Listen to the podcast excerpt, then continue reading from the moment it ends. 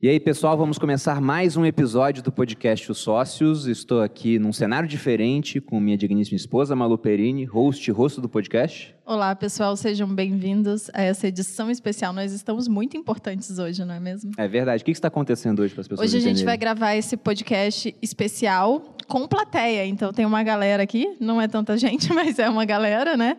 A gente está num cinema. Eu estou me sentindo muito importante que finalmente esse grupo, sei lá, jogou um dinheiro para nós. A César o que é de César, né, Bolinho? Reconheceram a sua importância, o seu trabalho. Ah, tá. Eu tô parecendo uma rainha aqui nessa, nessa Essas cadeira. poltronas aqui também foram especialmente compradas para o Primo Startup. Estamos reutilizando. Porque agora elas, elas estão no grupo. Mas temos plateia hoje, uma plateia muito ilustre. Cerca de 20 alunos do Viver de Renda, alguns que foram os primeiros a comprar nas últimas turmas, integrantes do grupo global também, grupo onde há uma continuação do Viver de Renda depois, e estão aqui prestigiando o podcast, nós prestigiando de volta, porque esse é o começo da atividade do dia. Da- saindo daqui, nós vamos passar no escritório, vamos conhecer o escritório, depois ter um jantar junto. Então, um dia de atividades aí com os boludinhos. E eu ia falar que, na verdade, tinha alguns convidados também, mas todo mundo também já fez o Viver de Renda. Então, Sim, sim. Quem está aqui fez o, o Viver de Renda.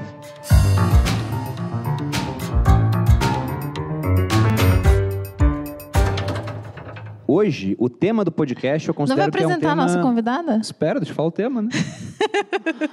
Hoje, o tema do podcast eu considero que é um tema especial também, porque vamos falar de um dos meus livros preferidos, o livro A Revolução dos Bichos, do George Orwell. Mais atual do que nunca, gosto muito desse livro. Li recentemente, né? Até porque é uma leitura deliciosa. Toda hora que eu leio, eu falo com a Malu de alguns trechos. A Bruno gente até adora. assistiu também um filme de desenho de 1954, que dá uma abreviada assim no livro, mostra algumas coisas. E vocês sempre pedem um contraponto quando a gente faz um tema que vai abordar política. Então chamei a minha irmã, que é meio socialista ainda, né, para falar a visão dela de que afinal o camarada Napoleão não é tão mal assim. Estamos aqui com Priscila Perini, que, entre outras coisas, tem a honra de ser minha irmã. O pessoal pergunta muito, né, Priscila, como que é isso? Maravilhoso, esplêndido. É maravilhoso? É uma honra. Isso que eu ia perguntar, porque eu, eu fico na dúvida se é só muito maravilhoso ou se é demais, assim, Choro além da todos conta. os dias de agradecimento. Obrigada aos céus por essa dádiva. Bom, que bom. Priscila, Jesus. ela tem um curso que ensina a arrematar imóveis em leilão, um nome muito criativo de Vivendo de leilão. Vivendo de Leilão. Pegou ali a, a deixa do viver de renda. E hoje vamos fazer um uns comentários sobre esse livro. Eu já adianto que vai ter muito spoiler do livro, mas eu não acho que isso seja um problema. Quantas vezes você já leu esse livro, amor? Ah, muitas. Eu não sei quantas. Uma vez eu falei que era 10, eu acho que é um pouco menos, mas talvez já seja quase 10. Eu Então, arredondando, vai para umas 10. E vai ter spoiler, mas eu não acho que seja um problema. Hoje, coincidentemente, eu fiz uma live com o pessoal do Clube do Livro falando sobre a obra Trilogia Tebana, de Sófocles. Uma obra muito antiga, tem 2.400 anos. E um ponto interessante da obra é que ela é uma obra de teatro. Ali no livro você tem a fala dos personagens e você tinha a interpretação da peça. E os gregos já sabiam tudo o que ia acontecer.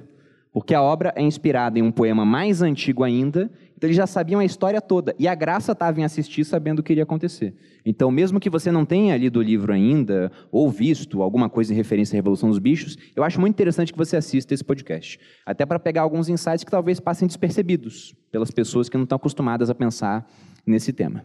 O autor, o George Orwell, e muita gente se surpreende com isso, ele era socialista. Ele era socialista, ele lutou na Guerra Civil Espanhola ao lado dos socialistas, então ele tinha skin in the game, digamos assim, tinha pele em jogo. E aqui ele não está fazendo uma crítica apenas ao socialismo, ele está fazendo uma crítica ao governos totalitarismo. totalitaristas, é isso. Exatamente. É o excesso de poder na mão de uma única figura. É, ou na mão de Fica- poucos, é, né? Na mão de poucos. No caso aí, no livro, fica bem concentrado na figura de Napoleão, né? Napoleão, depois que ele expulsa a bola de neve ali da granja, ele domina o poder e aí vai tudo da cabeça dele, vira praticamente um ditador ali na granja, né? Na verdade, não, Priscila, porque a Granja dos Bichos transforma em uma república e tem uma eleição É, presidencial. verdade, mas ele foi eleito presidente, o único candidato que único tinha nas candidato. eleições. E Isso acontece, a Coreia do Norte é assim também, pô, e é Exato. uma, uma república democrática. É, é o povo que decide. Eles escolheram com 100% dos votos dar o poder a, ao Kim Jong-un. E vale dizer que Napoleão era um, um porco, para quem não leu, né? É até um ponto interessante, porque o Orwell escreveu esse livro e, na época, né, já estava, durante o processo de escrita, na Segunda Guerra Mundial. E na Segunda Guerra Mundial, a União Soviética era aliada dos ingleses contra os nazistas.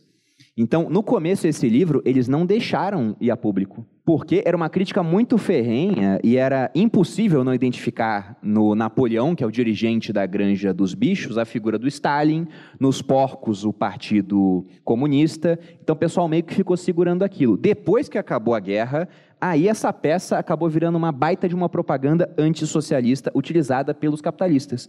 O que não deve ter agradado tanto assim o Orwell, porque ele não deixou de ser socialista. Ele não pensou, ah, o socialismo não dá certo. Ele provavelmente pensou, aquilo não é o socialismo verdadeiro. Foi esse o ponto que ele tinha. É, Só ele que- queria fazer uma crítica, né? Sim. A, a- o jeito como era estava acontecendo, mas ele ainda acreditava que era possível. E morreu acreditando. Aham. Morreu acreditando. As pessoas não mudam de time de futebol. Né? E com ideologias também é muito raro de mudar. O que acontece é o tal do viés de confirmação. Aquilo que você acredita, quando você olha alguma coisa, se é contra o que você acredita, você repele, se é a favor, você reforça ainda mais o seu argumento. E George Orwell, vale frisar, é um pseudônimo. O nome dele era Eric Blair. Né? Esse era o nome do George Orwell. Essa não foi a única obra dele.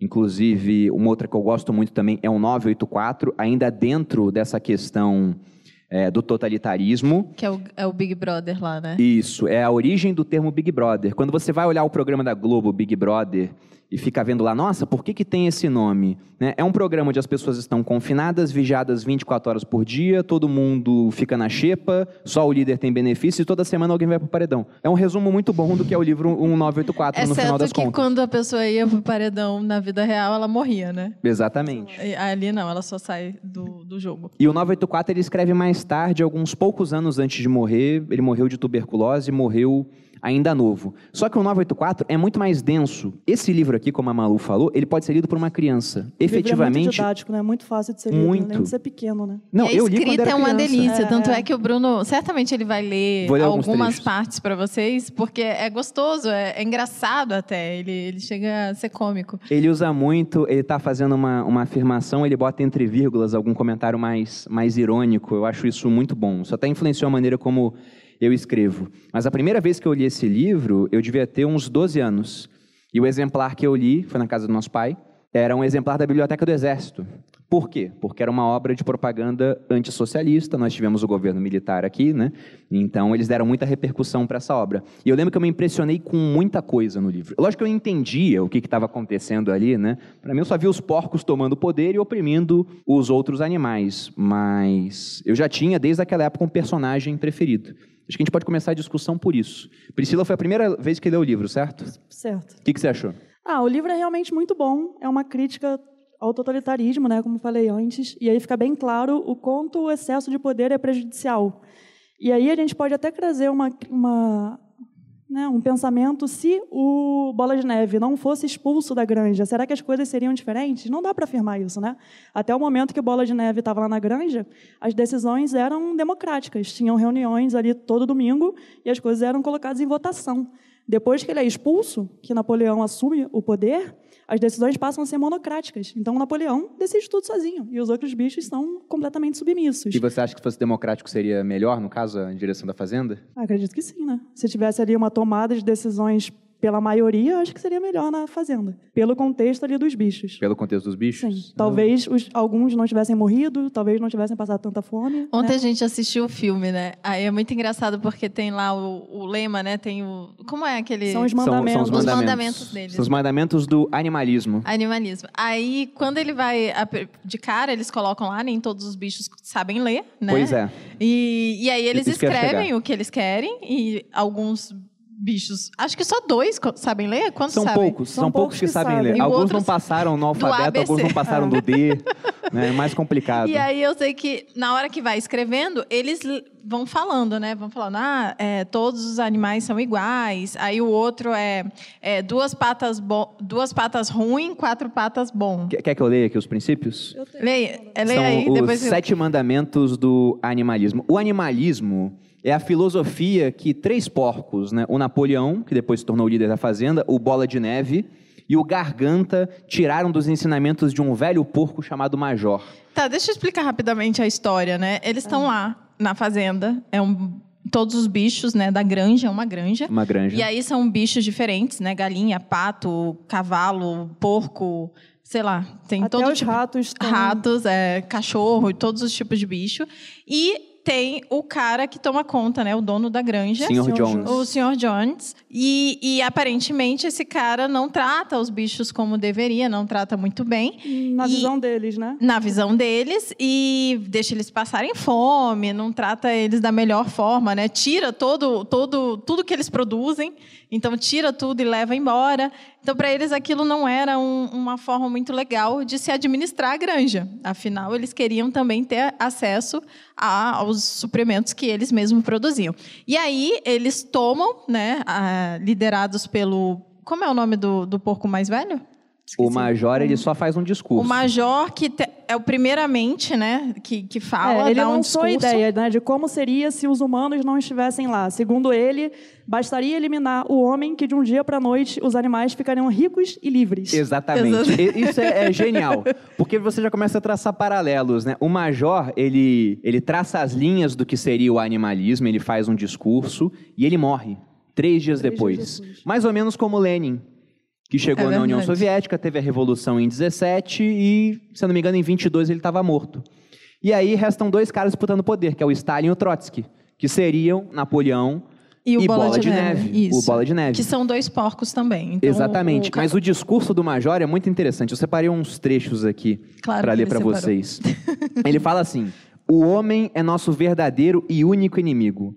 Retira-se da cena o homem e a causa principal da fome e da sobrecarga de trabalho desaparecerá. Se eu der essa frase pro Boulos, é só trocar o homem por o rico. A gente nunca vai conseguir trazer o Boulos aqui. O homem é a única criatura que consome sem produzir. Não dá leite, não põe ovos, é fraco demais para puxar o arado, não corre o suficiente para alcançar uma lebre. Mesmo assim, é o senhor de todos os animais. E ele vai falando: Não está, pois, claro como água, camaradas, camaradas, que todos os males da nossa existência têm origem na tirania dos seres humanos? Basta que nos livremos do homem para que o produto de nosso trabalho seja somente nosso. Praticamente da noite para o dia poderíamos nos tornar ricos e livres. Que fazer então? Trabalhar dia e noite, de corpo e alma, para a derrubada do gênero humano. Essa é a mensagem que eu vos trago, camaradas. Revolução. Revolução. É, E aí o Major lançou isso, né? E ficou todo mundo com aquela ideia ali na cabeça. Ele morreu três dias depois. É, Era um porco aí, velho, né, Os gente? porcos, como eram, são os animais mais inteligentes ali da granja, eles assumiram ali o comando, né? E eles não sabiam quando ia acontecer a revolução. Não sabia. Não tinha ali um prazo para que acontecesse. Então, todos os dias à noite, eles se reuniam com os bichos para passar os princípios do animalismo, né, baseado naquilo que o Major tinha falado. Só que era até um pouco difícil no começo, porque muitos bichos vinham o Sr. Jones, que era o dono da granja, né, como um deus para eles. Então, o Sr. Jones alimentava, né, eles estavam ali vivos por causa do Sr. Jones, tinham que servir ao Sr. Jones. E aí os porcos foram colocando aí esses Tanto é princípios de- na cabeça dos outros Depois, quando eles tentaram fazer isso, passar esses ensinamentos para outras granjas, né, que eram vizinhas, ah, tinha muitos animais que, que Não eram queriam. tratados muito bem, né? Falaram, nossa, mas é meu senhor, ele me trata muito bem. E de fato eram tratados muito bem. A própria É, e- mimosa, né, da granja Sim. dos bichos, mudou de granja, porque para ela o que ela queria era ser paparicada, ter o laço na cabeça dela. Exato. Tem que falar é- disposta quem é a a uma mimosa. revolução. Era uma vaca. Era uma vaca. Não, A vaca- mimosa era uma égua que puxava a charrete. Não, a égua é a quitéria. Quitéria e o Sansão Tem a Quitéria, tem o Sansão Ixi, e tem a mimosa, que era uma, uma branquinha. Então confundi. Mas Achei era, fosse ela uma foi vaca. embora. Mas esse é o ponto, você começa a traçar os paralelos entre socialismo e capitalismo. Depois que começou a Revolução de 17, se espalhou a notícia, né? Ah, a revolução está prosperando, os socialistas agora são mais felizes. E propaganda do soviético, o pessoal cortando feno, rindo. Né? Todo mundo bronzeado e lindo ali no verão. Que gostoso É, no, no verão ali da, da região mais ocidental da Rússia, né? Onde tem verão. E aí começou a espalhar propaganda. Só que quando essa propaganda batia em um país onde a classe trabalhadora já estava melhor, o pessoal não estava nem aí para isso. Mas quando batia em um país onde o pessoal era mais miserável, é Sofrendo lógico ainda. que Uhum. aquilo despertava nas pessoas certos sentimentos, pensando, talvez a vida possa ser melhor do que ela é agora. Mas esses princípios do animalismo É, eram só fala- sete. Fala eram dos apenas sete. princípios. E tinham que ser poucos, porque boa parte dos animais eram muito burros. Por isso que eu questionei a Priscila aqui. Será que a democracia lá ia ser melhor? A maioria era muito ignorante, pô. Não, não dá para garantir, né? Mas... Não dá para garantir, não dá para garantir. E no começo era democrático, né? E depois acabou descambando aí para para uma ditadura, né, da República do Napoleão, onde ele era o presidente. Mas lê pra gente os princípios que é muito bom. Os sete fundamentos e no final mudam todos eram o seguinte: um, qualquer coisa que ande sobre duas pernas é inimigo. Dois, qualquer coisa que ande sobre quatro pernas ou tenha asas é amigo. É, porque no caso, de Das cara eles galinhas. colocaram lá, né? du- duas pernas ruim, quatro pernas bom. Aí as galinhas, que só tem duas pernas, tadinhas. Ou ficar sem entender, é muito bom. Três, nenhum animal usará roupas. Quatro, nenhum animal dormirá em camas, porque o major falou, né? Não adote os vícios dos humanos. Cinco, nenhum animal beberá álcool. Seis, nenhum animal matará outro animal. E sete, o meu preferido, até porque depois ele vira a base de todo animalismo. Todos os animais são iguais. Todos os animais são iguais. Esses eram os princípios do animalismo. E aí veio a revolução. Como é que foi, Pichicha? Ah, e aí eles não tinham uma data ali prevista e não sabiam quando ia acontecer. Só que a revolução foi mais fácil do que eles imaginavam, porque o senhor Jones tinha perdido um processo, estava endividado e bebia muito. Então, em um dia de muita Os bebedeira, advogados já auxiliando o socialismo desde aquela época. então depois de um dia de muita bebedeira, ele simplesmente não colocou ração para os animais. E aí os animais ficaram revoltados com aquilo, né? Estouraram lá o celeiro em busca de ração. E aí o senhor Jones, com barulho e seus espiões, chegaram com um chicote na mão, batendo em todos os animais. E Aham. aquilo, aquilo foi a gota d'água. Eles já estavam com fome e ainda estavam apanhando. né? Então, de uma forma ali quase que natural, sem muita organização, eles colocaram o senhor Jones e os peões para fora da granja e aí assumiram ali o controle, passando a ser o que eles chamavam de Granja dos Bichos, né? Passou de ser Granja Solar o nome, eles riscaram, virou Granja dos Bichos e aí escreveram esses mandamentos ali na, nas paredes. E o legal do mandamento é que em tese, o mandamento ele não seria modificado em momento Nunca, algum. é. Só que ao longo da história, os mandamentos foram bem modificados a favor ali dos porcos que estavam dominando o controle da granja. Tá, mas aí logo depois que aconteceu a Revolução, eles começaram, né, a trabalhar na grande, deram jeito. Tinha coisas que, que... Pô, como que o bicho vai fazer sozinho? Mas eles É, resolveram tem até a história do leite que é curiosa, né? É. A vaca precisa ser ordenhada, ser ordenhada. porque senão ela Todo dia, vaca leiteira é É. assim. e aí os porcos Em pedra e conseguiram- ela fica com dor no- nos, nos seios, ó, na- nas tetas. É. E aí, depois de uma reunião, né, que os bichos iam sair para trabalhar, as vacas começaram a reclamar, porque estavam ali com dor, né, porque não tinham sido ordenhadas. Os porcos, então, eles conseguiram ordenhar as vacas. E aquilo ali rendeu baldes de leite. Quatro baldes de leite. Cinco baldes de leite. Foram cinco? Cinco baldes de leite. E aí, nesse momento, Ah, os bichos... é mais velha. Ah. Ah, pode. Eu ainda não estou convencida que a mimosa não é a vaca. Eu estava Alguém procurando. pesquisa aí, não por é favor, o, se é mimosa. o- Ah, eu vou pesquisar, peraí. Porque mimosa, tudo indica que seja vaca. Mima- Aqui- mimosa aqui é é água. vaca. Sempre foi. Até no Brasil, sei, no- mimosa é- são vacas. Tá bom, não vou deixar os especialistas discutirem.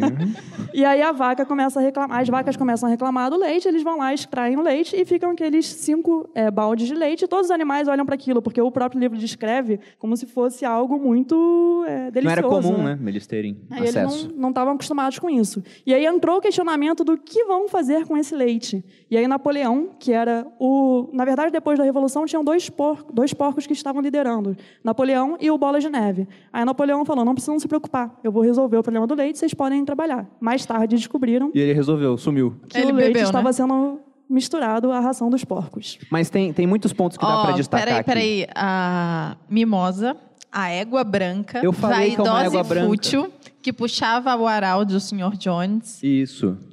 Então, é- era uma égua, né? Eu respeito seu posicionamento, mas um posicionamento burro porque eu tô certo. Ela Mas- requebrava graciosamente e chupava torrões de açúcar. Isso. Voltando a esse ponto da revolução, tem o primeiro momento Sêneca aqui. O Sêneca tem uma frase, ele fala Ah, isso teremos em um momento no- Sêneca? Sim, lógico, né? Hum. Sobre a brevidade da vida. Ele diz que o povo esfomeado não aceita razões, nem se acalma com o que é justo, nem se dobra por nenhum apelo. Então, a revolução estourou quando as condições que já eram ruins ficaram ainda piores. Aí veio a revolução. Só que a revolução teve uma batalha para acontecer a revolução. E nessa batalha, o Bola de Neve, ele deu provas de valentia, tanto que após a batalha criaram uma condecoração, a Herói Animal, que foi dada ao Bola de Neve. De primeira classe. De primeira classe. Teve também, depois criaram a medalha Herói Animal em homenagem póstuma a uma ovelha que morreu, né? Em outras batalhas teve mais premiações. E o Napoleão, ele ficou na retaguarda. Ele não fez nada, apesar de ser um porco grande, né? Sim. Um, um- até uma aparência mais ameaçadora. Então, o Bola de Neve ele era um cara comprometido com a Revolução. Talvez até mostre uma certa preferência do Orwell pela figura do Trotsky, né? que acabou sendo exilado, foi parar no México e depois ele foi morto é, indiretamente pelo Stalin. né? Aliás, indiretamente que não foi o Stalin que matou, mas por ordem do Stalin ele acabou sendo assassinado. E o Bola de Neve parecia ser um camarada bem intencionado, de fato. Parecia. Ele, Ele estava, ele teve a apaixonado. ideia do moinho de vento, botou Teve. em votação. Na hora que ele ia ganhar a votação, ele foi expulso da granja. É, só que você viu como é que foi a votação também? Na votação, você tinha duas correntes divididas, né? parte, Como em gente. toda democracia. Expliquem essa parte, aproveita, porque eu não lembro. O Bola Processo de Neve e o Napoleão, pô. eles estavam sempre contrários. O Sim. que um defendia, o outro criticava. Sim. E os bichos não tinham muito ali poder de assimilar as ideias. Eles sempre concordavam com o que falava por último. Exatamente. Já mostra como é que os bichos. ele- é, o, o Orwell ele trata os bichos como se fosse o grosso da população. É incrível, na verdade, no livro, como ele, ele bota os estereótipos. As ovelhas, por exemplo, são alguns animais mais burros pro Orwell. Ele fala: as ovelhas só repetem o que alguém fala. É, é o grosso da massa sem nenhum senso crítico. O Sansão era um cavalo muito trabalhador, muito respeitado pelos outros, de muito caráter, mas também não tinha um brilhantismo intelectual. Era a classe trabalhadora devotada ao trabalho. Tá. Você tinha outros animais que eram descrentes na Revolução, que é o meu preferido, que é o Benjamin, o burro.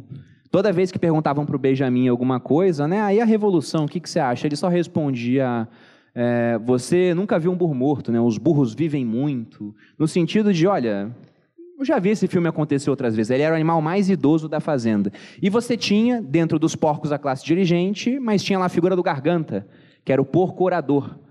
Então, as ovelhas, por exemplo, tendiam a concordar com garganta. Mas como os animais não tinham senso crítico, acontecia isso. Era um contra o outro e os animais sempre concordavam com o último a falar. É, o, o preferido do Bruno era É o Benjamin. o Benjamin. Eu, o meu preferido acho que era o Sansão. Ah, eu gosto de Sansão também. Ele tem aquele lema já de que trabalharei sempre mais quando as coisas derem errado, mas o problema Trabalha do mais. Sansão é que Napoleão tem sempre a razão, Exatamente. né? Então, se eu tivesse que escolher um personagem para entrar no lugar, certamente ficaria no lugar do Napoleão. Porque Ele- ter a ordem ali, beber a cervejinha no final da, do dia. Pichicha sempre, Pichicha ficar mostrando as trabalhando raízes e ser submissa o tempo todo. Mas é, nessa divisão entre os dois, né, Bola de Neve e Napoleão, os animais eles tendiam a concordar com o último a falar. Só que as propostas eram diametralmente opostas. O Bola de Neve queria construir um moinho de vento. E ele falava: vamos trabalhar mais agora, mas trabalharemos menos no A futuro. promessa do moinho de vento era muito boa, né? Três Era. dias de trabalho na semana, baia quentinha, com energia. Exatamente. Ele falava que ia fazer O semana que, de que o três dias de moinho de, trabalho. vento faz, vocês estão falando? Vai gerar energia no Sim, final das só contas. explicar para as pessoas. E a proposta do Napoleão era: não vamos fazer moinho de vento. A proposta dele era manjedoura cheia agora. Então ficou aquela divisão entre e aí, quem quer um moinho, quem não quer. Só que no filme que a gente viu, é engraçado que quando eles estão discutindo, o Bola A de gente- Neve ele começa falando assim: a semana vai ser de seis dias de trabalho. Aí o Napoleão fala besteira, dele fala cinco, quatro. Cinco, quatro. Então ele, ele vai Daqui a fazendo pouco igual. ele, um dia de trabalho na É. semana inteira. Não Ele vai fazendo como. igual político que vai falando, salário mínimo vai ser 2 mil, 3 mil, 4 mil. O cara vai aumentando a promessa para ele ganhar no processo democrático. Então isso já mostra ali. Só que no final ele não ganha.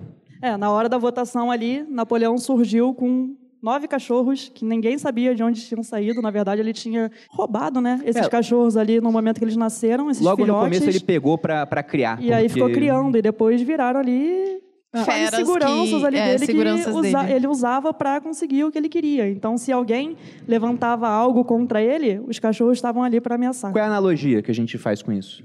Ah, a polícia, uma. Forças como Armadas, se fosse é um o domínio das exército Forças próprio. Armadas, Seja né? proteger o interesse do, de quem. É, o que, que todo tirano faz quando ele chega no poder?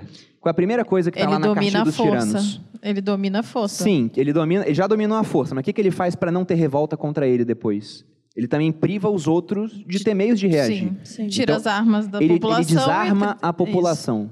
Desarma a população. Você pode pegar na cartilha de todo tirano, eles fizeram a mesma coisa, desarmar a população. Mas tem outras analogias aí também, porque quando os filhotes nasceram, Napoleão pegou os filhotes porque ele queria cuidar da nova geração também. É a mesma Mas coisa foi que se faz escondido, hoje. né? Ele Não, ele, ele pegou, que É. depois ninguém mais lembrava Ninguém disso. mais lembrava Ah, dos tá. filhotes. É Ele os ficou bichos têm cuidando uma dos memória muito filhotes curta o tempo também. inteiro. Então sumiram os filhotes e ninguém lembrava. E depois, quando apareceram, já eram ali totalmente um pouco como a programados população, não é para mesmo? proteger o Napoleão. Que também Mas era isso. esquecia Ele, de tudo. Nessa hora ele mostra duas coisas. Como é importante você dominar a nova geração, o processo de educação, porque afinal todo poder se baseia em histórias, quem conta as histórias tem poder. E o outro ponto era o domínio das Forças Armadas. Porque a partir do ponto que ele tinha esses animais, ele botou Bola de Neve para correr, mandou embora. E aí ficam as interpretações, né? Será que ele foi embora mesmo? E Será no que filme, ele foi morto? É, no filme dá a entender que os cães se livraram dele, no livro fica em aberto. Não Sim. tem uma, uma resposta quanto a isso. Ele foi exilado só, parece. Só- exatamente, igual o Stalin fez com o Trotsky. E depois disso, o Napoleão ele fala que vai concentrar o esforço intelectual das decisões da Granja sobre ele mesmo, assumindo um grande fardo, afinal de contas, né? E Exato. até por isso que os porcos tinham essa ração reforçada com leite e Eles maçãs. precisavam do leite da maçã porque era cientificamente comprovado Muito que isso bom. fazia bem aos porcos. E ninguém queria que o Sr. Jones voltasse, não era mesmo? Então, Então, os animais isso. concordavam. Eram Deixa duas, eram duas e coisas, maçã. né? Era o argumento científico. Cientistas diziam, segundo o Garganta, né? Ele provou para os animais, não é cientificamente o comprovado. Garganta é genial na história, né? Porque ele tem uma lábia muito boa e o próprio livro descreve, né, que ele dá saltos de um lado para o outro, abanando seu rabicho. A maneira como ele argumenta é muito persuasiva. E ele consegue convencer todos os bichos, porque os bichos eles têm uma memória muito ruim, e aí entra alguém com uma oratória muito boa, né? E o Garganta chega várias vezes a falar o seguinte: eu tenho documentos que comprovam isso, mas como vocês não sabem ler, Não tem então, como vocês lerem. Não tem como mostrar para vocês. E aí eles vão com base nisso, sempre conseguindo passar E foi assim tudo que, que, o Napoleão que queria. os porcos passaram a habitar a casa do Sr. Jones, né? No começo da Revolução, ficou decidido que a casa ia ser um museu. Ninguém Uhum. ia morar lá, nenhum animal ia morar lá. E aí, depois que Bola de Neve Tanto é é que não expulso, podia dormir na cama com. Tinha esse Não podia mandamento, dormir não em pode dormir cama. na cama. Não Sim. podia dormir em cama. Só que aí depois mudou para não pode dormir em cama com, Com lençóis. lençóis. Porque, Sem segundo lençol Garganta, pode. os lençóis que são a, a opressão. Com Os certeza. lençóis são opressores, não a cama, entendeu? Eu concordo, porque eu gastei horrores nos meus lençóis lá em casa. Mas esse ponto é, é novamente muito simbólico. Eles iam transformar a casa num museu, para que você não se esqueça do passado, não é? Sim. Sim. E de repente resolvem mudar, porque os porcos vão passar a habitar a casa, porque aquela é uma região mais condizente à dignidade do líder, do Napoleão. E destroem o museu. Isso mostra também como eles começam a modificar o passado. Porque o Bola de Neve, ele foi exilado. Antes ele era herói, não era? Antes ele era o cara do plano do moinho de vento. Assim que ele foi embora, o Napoleão assume o plano do moinho de vento. Aí o Garganta fala: na verdade, camaradas, esse plano era do Napoleão desde o começo. Os animais ficam confusos, ele fala: estratégia, camaradas, estratégia. E é muito louco se a gente fizer um paralelo com qualquer coisa que aconteça nos nossos governos aqui, né? Exato. É Toda- sempre um tudo que dá o outro certo, o cara muda o nome falando sempre foi meu. E as pessoas esquecem, né? Exatamente isso. É, por Só exemplo- pegam um projeto e mudam o nome e agora O exemplo do é Bolsa ótimo. Família, por exemplo, que vem, existe desde 1990, que aí Veio com o Fernando Henrique. foi juntando, o Fernando Henrique fez, aí foi juntando com outros projetos, mas era a mesma ideia, e aí virou Bolsa Família. E, E agora ficou- vai mudar de nome E também. agora vai mudar de nome. Porque é o que o político faz, pô. Ele quer é, Ele os assume daquilo, os né? louros da- da- da- do que dá certo. E Exatamente. o que dá errado, ele finge que não existe. Aí ele, aí ele culpa o Bola de Neve. É, Que é o que co- acontece aqui. O Napoleão assumiu que o plano do, do moinho de vento para gerar energia era dele. E além disso, na fazenda, tudo que dava errado agora era culpa do Bola de Neve e de espiões infiltrados pelo Bola de Neve na fazenda. Muito bom esse. Então, a revolução estava o tempo todo procurando os contra-revolucionários, né? pessoas que apoiavam o Bola de Neve. E a Fazenda tinha vizinhos, inclusive. Então, o Orwell, ele é brilhante a maneira como ele usa os animais para demonstrar as fraquezas humanas e deixar a história muito interessante. E esses vizinhos, ora se falava que o Bola de Neve estava em uma fazenda, ora em outra, né? tudo Porque para fazer comércio de acordo com a conveniência do que Napoleão desejava. Exatamente. Então, hora ele fazia comércio com uma fazenda, ah, o Bola de Neve está na outra. Aí depois o Garganta chegava, na verdade, descobriu-se que Bola de Neve, desde o começo, não está na fazenda Pilkington, ela está na fazenda do Sr. Pinchfield.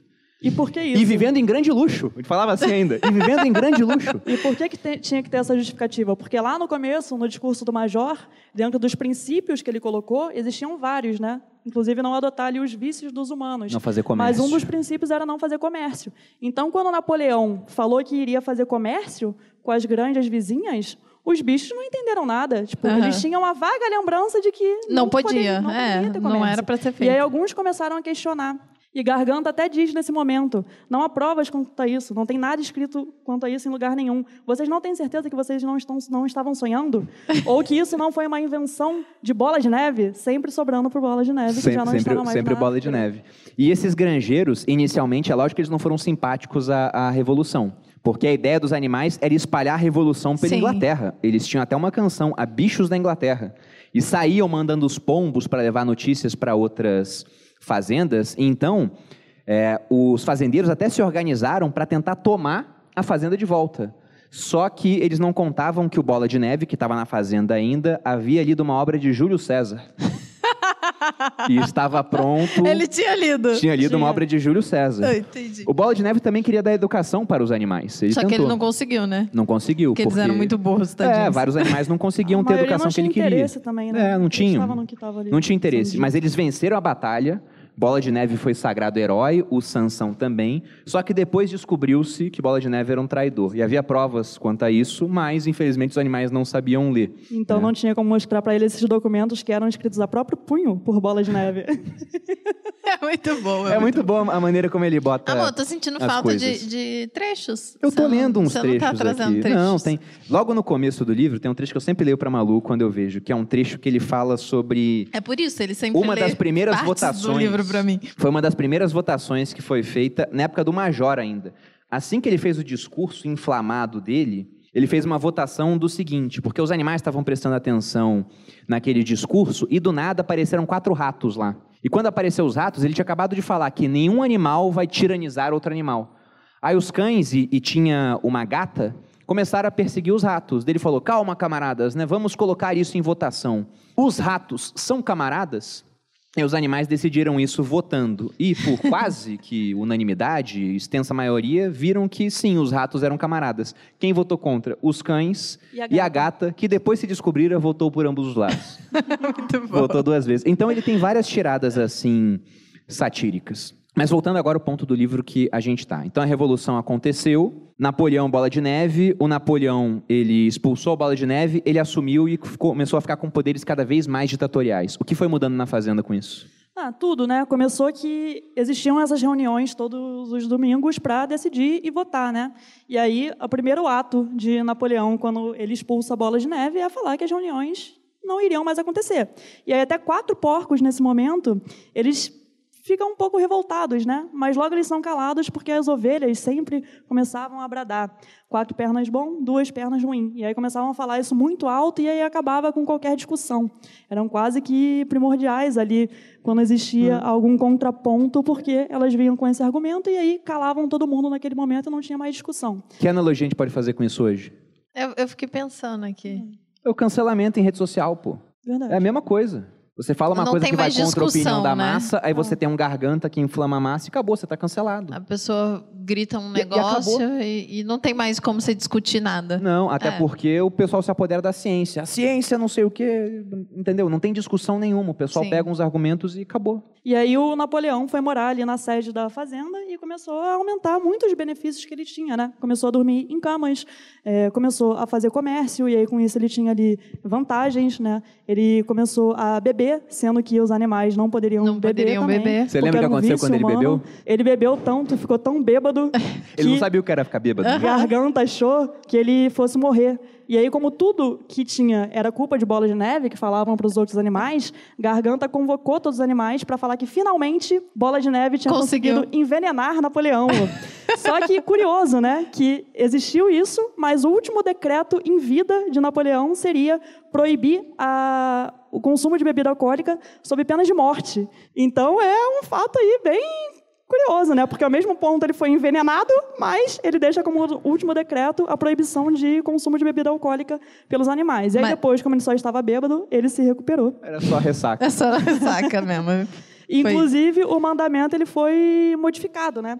Porque tinha lá o mandamento de que nenhum animal beberá álcool e depois acrescentaram em excesso. Em porque os, porco, o- os porcos que estavam ali dominando, eles realmente começaram a beber, é, beber com frequência, tanto cerveja quanto uísque. Agora fala todos os mandamentos mudados. Tem aí, amor? É tem, muito bom tem também. que melhor falar no final, porque Tá. vai acontecer várias coisas e depois a gente vai ver como é que eles vão ficar. Mas sobre a construção do moinho de vento também, eles começaram a empreender atividade. O moinho deu um baita trabalho. Ele caiu uma primeira vez. No livro fica meio assim que foi porque estava mal construído, talvez vento, mas a culpa foi do Bola de Neve, logicamente, né? E, E ele quem- caiu uma segunda vez, explodido pelos humanos. uma É, e vale dizer que o- todos os bichos se empenharam muito no final das contas, né? Exceto os porcos. Os porcos ficavam só na estratégia. Amor, há um trabalho intelectual por trás. Você está sendo Aí o Sansão lá dando. O Sansão O trabalhou sangue, muito na construção do tadinho. moinho. Não, e a construção do moinho, quando eles decidiram construir, ficou assim. Para a construção haveria muito mais trabalho, todos sabiam. 60 horas por semana e também trabalho voluntário nos domingos, mas quem não era voluntário ganhava menos ração. Esse era o trabalho voluntário que eles tinham. Voluntário, assim. E o, o Sansão era um cara que acreditava na revolução também. Era um trabalhador e, na dúvida, ele sempre falava, ele acreditava no governo. Camarada Napoleão tem sempre razão. Ele era. Inclusive, ele É, era- é mais ou menos como Ele tinha um o, coração bom, o brasileiro por isso que eu vê o real dele. cair do 30% e fala, não, mas eu acredito no mito. Ele E é otimista. vai no- eu no não sou Paulo tão Guedes. otimista assim, mas eu sou um pouco. Por isso que eu gosto tanto dele. É que Pois Sansão é. ele acreditava tanto, até nos momentos que ele tinha certeza que aquilo não era como estavam falando. Então ele participou lá da batalha em que Bola de Neve foi ferido. Ele viu o Bola de Neve viu o ferido. Bola de Neve ser ferido. E aí depois o Bola de Neve ficou como inimigo e falaram que não, que ele era aliado, na verdade, do Sr. Jones, que ao tempo todo ele estava ali é, do lado do Sr. Jones. Aí o, Bola, o Sansão ficava, mas como? Eu vi, ele levou um tiro. Não, mas o tiro foi de raspão, era tudo combinado. e ele ficava sem acreditar naquilo, mas aí passava pouco tempo ele falava, Napoleão tem sempre razão. E aquela história ele absorvia ali e começava a Tadinho, Eles era um iludido, era um iludido. Eles conseguiram convencer não só os animais que viram a batalha que o Bola de Neve tomou um tiro propositalmente de raspão, como o Napoleão ainda se sagrou com a medalha de herói animal nessa batalha. Na verdade, foi na Batalha do Moinho de Vento, porque quando os humanos explodiram um moinho de vento, que foi um dos vizinhos da fazenda, né, que até então tinha uma relação mais amistosa com a fazenda e mudou, quando ele explodiu, os animais ficaram irados. Eles avançaram com toda a violência ali para tentar conter os humanos. E nessa batalha, até mesmo Napoleão, que estava na retaguarda dirigindo a batalha, chegou a se ferir. Ele tomou um tiro de raspão no rabicho.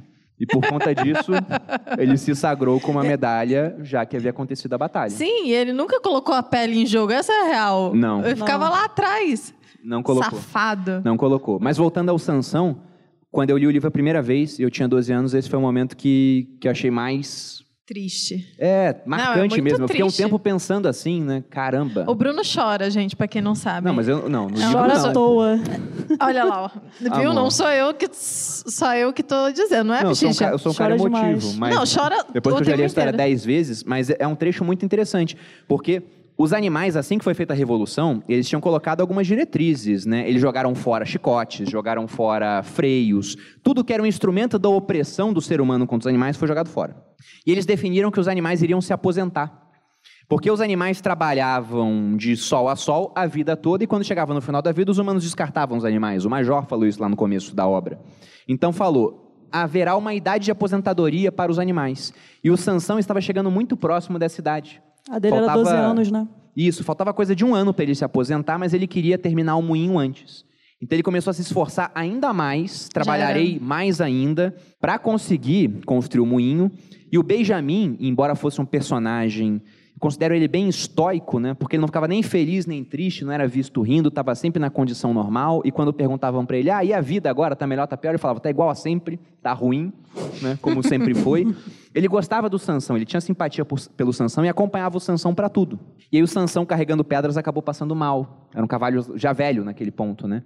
Teve um problema no pulmão, caiu, teve que ser socorrido, ficou lá no estábulo. E aí os porcos falaram: "Não, a gente vai cuidar do Sansão". E falaram para os animais que chamaram um veterinário. Exato. Garganta falou que iria chamar um veterinário. Os animais eles ficaram meio cabreiros, porque afinal de contas os humanos não eram, eles não tinham muita confiança nos humanos, mas era um veterinário, então iria ajudar a Sansão e era por um bem maior. E aí até que chegou o momento que o carro do veterinário foi lá buscar. né? Botaram um Sansão lá. E não E era o carro. Foi o do- único momento que Benjamin ele se desesperou muito, porque É, lá no discurso de Major, ele falava que os humanos usavam os animais durante toda a vida e, ao final, chamavam um carniceiro e se livravam dos animais. E aí, no momento que Benjamin viu o que estava escrito no carro que estava levando Sansão embora, Benjamin ele percebeu, sabia ler, Benjamin era um dos era que sabia é, um ler. dos ele viu únicos que o que carro era do ler. carniceiro. E aí ele se desesperou.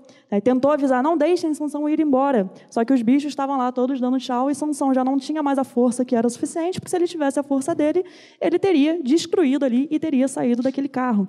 Então, é, a partir desse momento, o Benjamin alertava todo mundo e ninguém acreditava. E depois, Garganta conseguiu reverter a situação. Ele falou: não é isso que vocês estão pensando, que Benjamin está falando. Estava lá no carro carniceiro, mas na verdade era do veterinário. O veterinário comprou esse carro do carniceiro e não trocou o nome. E aí os bichos acreditavam. E a verdade foi que Sansão foi, Foi morto. por carniceiro. E até tem. Virou né, Napo- cola, cola e farinha. Napoleão Ai, depois diz, né, convoca todo mundo, diz que estava muito sensibilizado ali pela situação, que Sansão era muito importante ali para a granja, e depois eles iam iriam proporcionar um banquete ali em memória de Sansão, só que foi reservado aos porcos. Só os porcos E comeram. curiosamente Os porcos depois, brindaram em homenagem ao de Sansão. forma muito curiosa, depois os porcos conseguiram dinheiro para comprar uísque. Então fica Que meio subentendido que porque- foi aí pela venda de Sansão para o carniceiro. Nossa, que horror. E quando o Mataram moinho os ficou bichinhos. pronto, qual você acha que foi o nome que deram pro moinho? Napoleão? Napoleão, lógico, foi em homenagear o Sansão. Não. Ficou moinho Napoleão, pô. Mesmo que o cavalo tenha trabalhado pra Sendo caramba que o pra. Sansão que praticamente construiu o negócio sozinho, né? É, porque outra coisa que aparece muito na obra é a figura do culto ao líder. Total. Então, o tempo todo estão cultuando Napoleão Sim. em tudo. E como eu disse, tudo que dava errado É, era Tanto culpa que do eles escrevem Napoleão em tudo quanto é canto. Começa a botar retratos dele. Aham. Fazem poemas. Tem um poema que eu abri aqui, que foi o porco mínimo que fez a- ao Napoleão. E aí depois ele foi pintado na parede do celeiro porque é uma obra-prima, né? É, é assim, ó.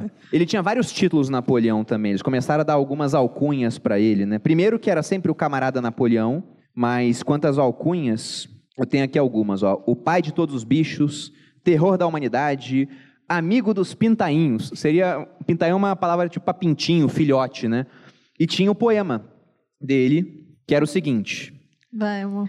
Amigo dos órfãos, fonte da felicidade, senhor do balde de lavagem, ó minha alma arde em fogo quando eu te vejo, assim calmo e soberano, como o sol na imensidão, camarada Napoleão.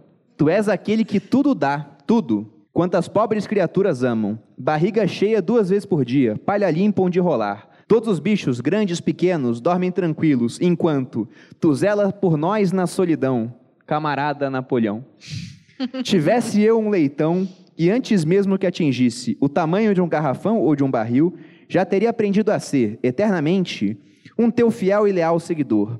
E o primeiro guincho que daria meu leitão seria camarada Napoleão. Aí ele ficou, gostou do poema e decidiu escrever numa parede do celeiro também, para que todos os bichos pudessem ver o poema.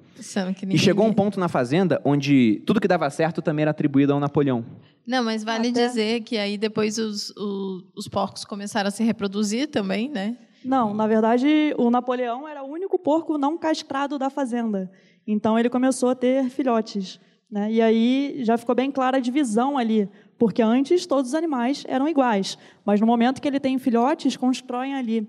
é, É uma outra casta dentro dos porcos. Todos os animais são iguais. Uma- Alguns são mais iguais Mas que alguns os são mais outros. iguais que outros. Acaba virando um mandamento. Exato. Mas a- os animais falavam o seguinte, ó. Sob a orientação do camarada Napoleão, uma galinha falando, botei cinco ovos em seis dias. É muito bom isso. o que, que tem a ver é que nem, por exemplo, se um- os comerciantes passam a contratar mais e falam, ah, foi o político que fez isso. É a mesma coisa. É, teve uma vaca que foi beber água e falou, graças à liderança do camarada Napoleão, que gosto bom tem essa água. Bebendo água do açude. Então tinha umas coisas totalmente sem sentido, mas ele levava os méritos pelo que dava certo e tudo que dava errado Era nunca era culpa Bola dele. de Neve. Era sempre obra do inimigo da revolução, do Bola de Neve. Igual, por exemplo, você pega Cuba. Quando dá errado alguma coisa em Cuba, é culpa do Fidel? Não, é Estados culpa do quê? Unidos, É o da- embargo do americano. capital. O pessoal culpa. Então, é exatamente a mesma coisa. Você falou sobre os filhos do Napoleão. O pessoal fica falando, ah, no capitalismo eu não consigo progredir porque os filhos dos ricos têm muita vantagem. Vai viver em Cuba, então, para ver se você vai conseguir progredir comparado aos filhos de quem é dirigente do partido. Já é outra vai. casta. Os melhores cargos estão separados para aqueles que são os filhos de quem domina o poder lá. E é muito menos móvel do que uma sociedade onde você tem liberdade de mercado. Porque você veio de família rica? Não. A gente era rico? Não. E hoje a gente é rico. Por quê? Que a gente Porque é livre mercado. A internet é o mais próximo que existe de um livre mercado. Se a gente tivesse em Cuba, a gente ia ser rico, sabe como? Porque a Nunca. Priscila ia ser autodirigente do partido. ia começar a subir na hierarquia, né? Ia chegar lá em cima e aí a gente conseguiria ter um pouco mais de, Eu não, de, eu sou Maria de sabonete e shampoo importado na ilha prisão dos irmãos Castro, né?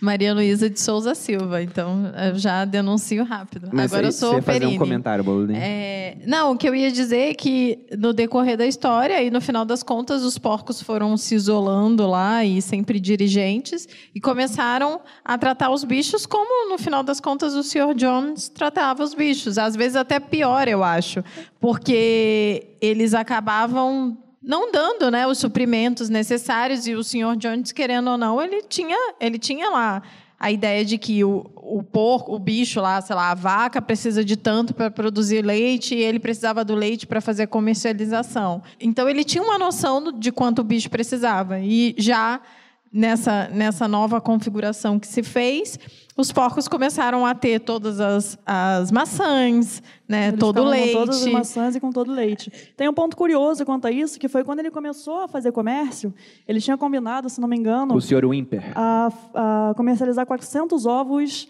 de Da ga- das galinhas, exatamente. todas as semanas. Só que as galinhas, lá lembrando daquele discurso do major, elas não concordaram com aquilo, porque uma das coisas que o major falava também era o seguinte: vocês colocam os ovos e não conseguem nem chocar. Vocês não- os pintinhos de vocês não são seus. Uhum. Não existem, Então, a é. partir do momento que a gente expulsar os humanos, isso vai acabar também. E aí depois vem Napoleão fazendo comércio ali com os ovos. Então elas se rebelaram. É, Elas ficaram ali é, colocando os ovos em outros lugares e Napoleão tomou uma medida que era cortar a ração das galinhas. E quem desse comida a elas seria ali, teria uma pena de morte. Então, depois de alguns poucos dias, né, porque as galinhas Cinco não dias. aguentavam, algumas morreram, as outras voltaram e começaram A pôr os ovos no lugar a certo. pôr os ovos. Só que depois, né, no decorrer da história, como tudo que dava errado era culpa de bola de neve e tinha ali no discurso de garganta, né, vindo de Napoleão, que existiam ag- agentes infiltrados de bola de neve ali na fazenda. É, e quando Napoleão ali falou que não iam acontecer ma- mais os encontros de domingo, as reuniões, para que as coisas fossem colocadas em votação, quatro porcos deram uma pequena rebelada ali. E depois, quando vem com essa questão né, dos infiltrados de bola de neve, né, esses porcos ficaram ali na frente de todos para confessar o que eles tinham feito. E aí confessaram sim que eles tinham contato com bola de neve, que ele fazia coisas a mando de bola de neve, e todos Aquela, eles aquela morreram ali na confissão, hora. né? Aham. E todos eles morreram ali na hora. Não só eles. Morreram seguida, também Galinhas galinhas. morreram, outros animais morreram, e é até curioso que a galinha falou que na, eh, bola de neve veio através de um sonho, determinando que ela não cumprisse as ordens de Napoleão de entregar os seus ovos. É, e aí a galinha foi morta. O... Napoleão falou: quem mais está junto nesse disso. complô, confesse. Aí tinha as galinhas, as revolucionárias que não queriam entregar os próprios ovos, tinha esses quatro porcos, teve um ganso e uma ovelha que falaram, Todo e as galinhas morreu. falaram. Na- o Bola de Neve apareceu em sonho, incitando a gente. E aí, nesse momento, alguns animais lembravam de um dos mandamentos, que era eh, nenhum animal matará outro animal. Só que naquele momento eles não sabiam o que era pior, se era tremenda traição com ali com a granja, porque estavam sendo influenciados por bolas de neve, ou se era matar, O sonho? ou se era matar ali os animais. E aí foram ver Como é esse que é o nome do mandamento. o filme do DiCaprio, que o cara entra no sonho mesmo? A Origem, né?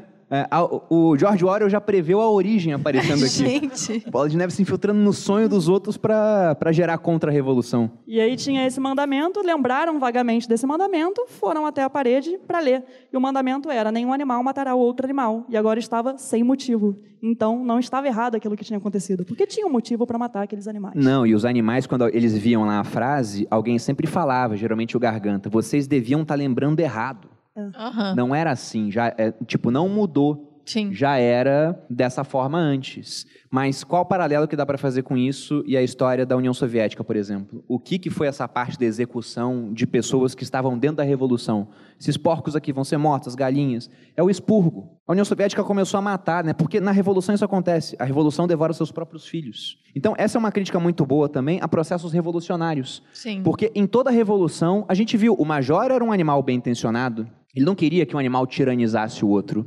Só que, parafraseando Marx, né, que é ótimo, já que a gente está tratando desse livro aqui, o caminho para o inferno está pavimentado de boas intenções, inclusive as dele, e as do Major também, e as do Bola de Neve também. Porque na revolução sempre ganha o mais doido. Fazer uma revolução no Brasil agora. Eu não concordo com o sistema político, tem muito imposto, eu vou lá, pego em armas, faço uma revolução. Só que eu tenho critérios éticos. Eu penso assim: não, não vou matar ninguém. Só peguei em armas porque tem que ter as Forças Armadas aqui. Só que tem um cara do meu lado que ele pensa: o Bruno está equivocado quanto ao que ele quer fazer. E ele se dispõe a pegar em armas. Sabe o que, que ele faz? Ele te mata, mata. todo mundo que é contra a revolução e ele toma o poder. Então, na revolução ganha sempre o mais doido. É só pegar o histórico de revolução. O Orwell, ele chamou esse porco de Napoleão porque era o, o último tirano que nós tivemos antes dos tiranos da Segunda Guerra Mundial. Né? Napoleão surgiu como? Revolução Francesa, 1789, começou a Revolução, cortem as cabeças das pessoas, corta a cabeça de todo mundo, mas de uma maneira humana. Usaram a guilhotina para isso, né? Porque Ah, era uma maneira claro. humana de executar uma Super pessoa. humano. Porque é muito rápido, né? Desce a lâmina, executa. Então veja, né? Como eram bonzinhos os revolucionários Oh. franceses. Só que dessa revolução, onde até o próprio líder revolucionário foi morto, Robespierre, veio Napoleão, tomou o poder, virou um, um ditador, um tirano, um imperador, segundo ele mesmo, começou a fazer guerra com meio mundo, matou um monte de gente. Você pega a Revolução Russa. Muita gente fala, ah, não, deu errado porque o, o Stalin que assumiu. Se fosse o Lenin, seria diferente. Mas o mais doido vai assumir no final, pô. Pega a Revolução Cubana. Como é que é, é Cuba até hoje? A gente fez um podcast, os sócios, falando de Cuba, e foi uma das melhores coisas que a gente fez esse ano em termos de podcast. Porque a gente gravou, durante um mês ficamos enviando dinheiro para grupos contra-revolucionários em Cuba. Quando estourou a revolução, lançamos o podcast. Foi muito bom, uma ideia foi do Kaique, né? A César o que é de César, cadê o Kaique? Parabéns aí pela ideia, Kaique. E acabou sendo um, um baita episódio, né? É mentira. Foi, se eu não me engano, É- é- é- faltou, né, eu dizer. É, porque é uma das coisas que eu mais digo nesse podcast. É mentira, tem que explicar. Mas lá também, pô. Eu, eu ah, recentemente eu comprei uma nota lá para casa de pesos cubanos da década de 60. E por que, que eu comprei? Porque eu estava interessado. Porque você está viciado nisso e não eu tem mais paro a hora limites. que eu quiser, boluzinha. Não, é assim, não. Não tem mais limites. Mas naquela nota tinha uma assinatura que me interessava, que era do presidente do Banco Central. Sabe quem era o presidente do Banco Central, Priscila? Ele assinava com três letras apenas. Che. Ah, Tchê. Che Guevara. Che Guevara era o presidente do Banco Central, uma escolha tremendamente técnica, né? Como você pode ver, para dirigir um banco central. Então, na Revolução, ganha Por isso o mais certo. doido. E foi o que aconteceu aqui no livro. O livro ele deixa entender né, que, lógico, voltando àquilo que eu falei no início, não dá pra gente garantir o que seria se Bola de Neve não fosse expulso ali da granja. Entender- Pichicha, você vê, né? Ela segue tentando. Pichiche seus sonhos revolucionários. É, ela segue. Esse não é o verdadeiro ela socialismo. segue assim, iludida. Mas o Napoleão, sem dúvida nenhuma, era o mais maluco ali. Tanto é que ele botou o Bola de Neve para fora e depois ele assumiu o poder de fato. E ao longo né, de toda a história, não dava mais para perceber a diferença ali do momento que o senhor Jones tinha granja para o momento que os porcos tinham, porque os porcos já começavam a andar com chicotes nas mãos, agredindo os outros animais. Os porcos já estavam andando em duas pernas. né? Os porcos já estavam usando roupas, já estavam morando na casa. Então já não tinha mais distinção do que era o antes revolução e o Você pós-revolução. tá muito precoce, Pichicha. Tem mais pontos a começar. Tá chegando no final já, Pichicha. Eu também, eu também já estava no final. Eu não sabia que tinha mais coisa. Não, tem, tem alguns pontos que eu quero... Quais são os pontos que, que eu você quero quer lembrar abordar? aqui. Porque, como você bem falou, Aí não fez a pauta, porque a pauta tá na cabeça dele, né? a pauta tá aqui. Tem 50 coisas sobre a obra. Sim, que Tá. só você sabe. É, Ele ficou ali só pra ele Mas ser o brilhante. Eu queria chegar no seguinte ponto também. Na fazenda, teve uma hora que os bichos, trabalhando, eles tiveram a impressão de que trabalhavam mais do que na época do Sr. Jones. E não só trabalhavam mais, como comiam menos. E aí o Garganta falou para eles, não, na verdade, os dados mostram que vocês trabalham menos e comem mais. Estão aqui os dados. Vocês estão viajando, ele Só que disse os isso. dados eram medidos por quem? Por eles mesmos. Pelos, Pelos porcos. porcos. Que país faz isso hoje? Todos. A China. Todos, não. Todos. Onde há imprensa livre, você tem questionamento dos dados. Se o governo aqui no Brasil solta um dado que é totalmente infundado, a imprensa vai questionar. Lógico, é, é o dever da imprensa. Na China, só quem pode transmitir dados sobre o governo é o próprio governo. E se só o governo pode transmitir dados, os dados tendem a ser usados em prol do governo. Então ele mostra aqui a importância de uma imprensa livre. Se você não tem imprensa livre, você tem regulação sobre a imprensa, ou regulação hoje sobre aquilo que é a nova imprensa, que são as redes sociais, as pessoas correndo atrás por elas mesmas e divulgando, o que acontece é que fica mais fácil estabelecer um governo que está adulterando a história. O que eles fazem o tempo inteiro.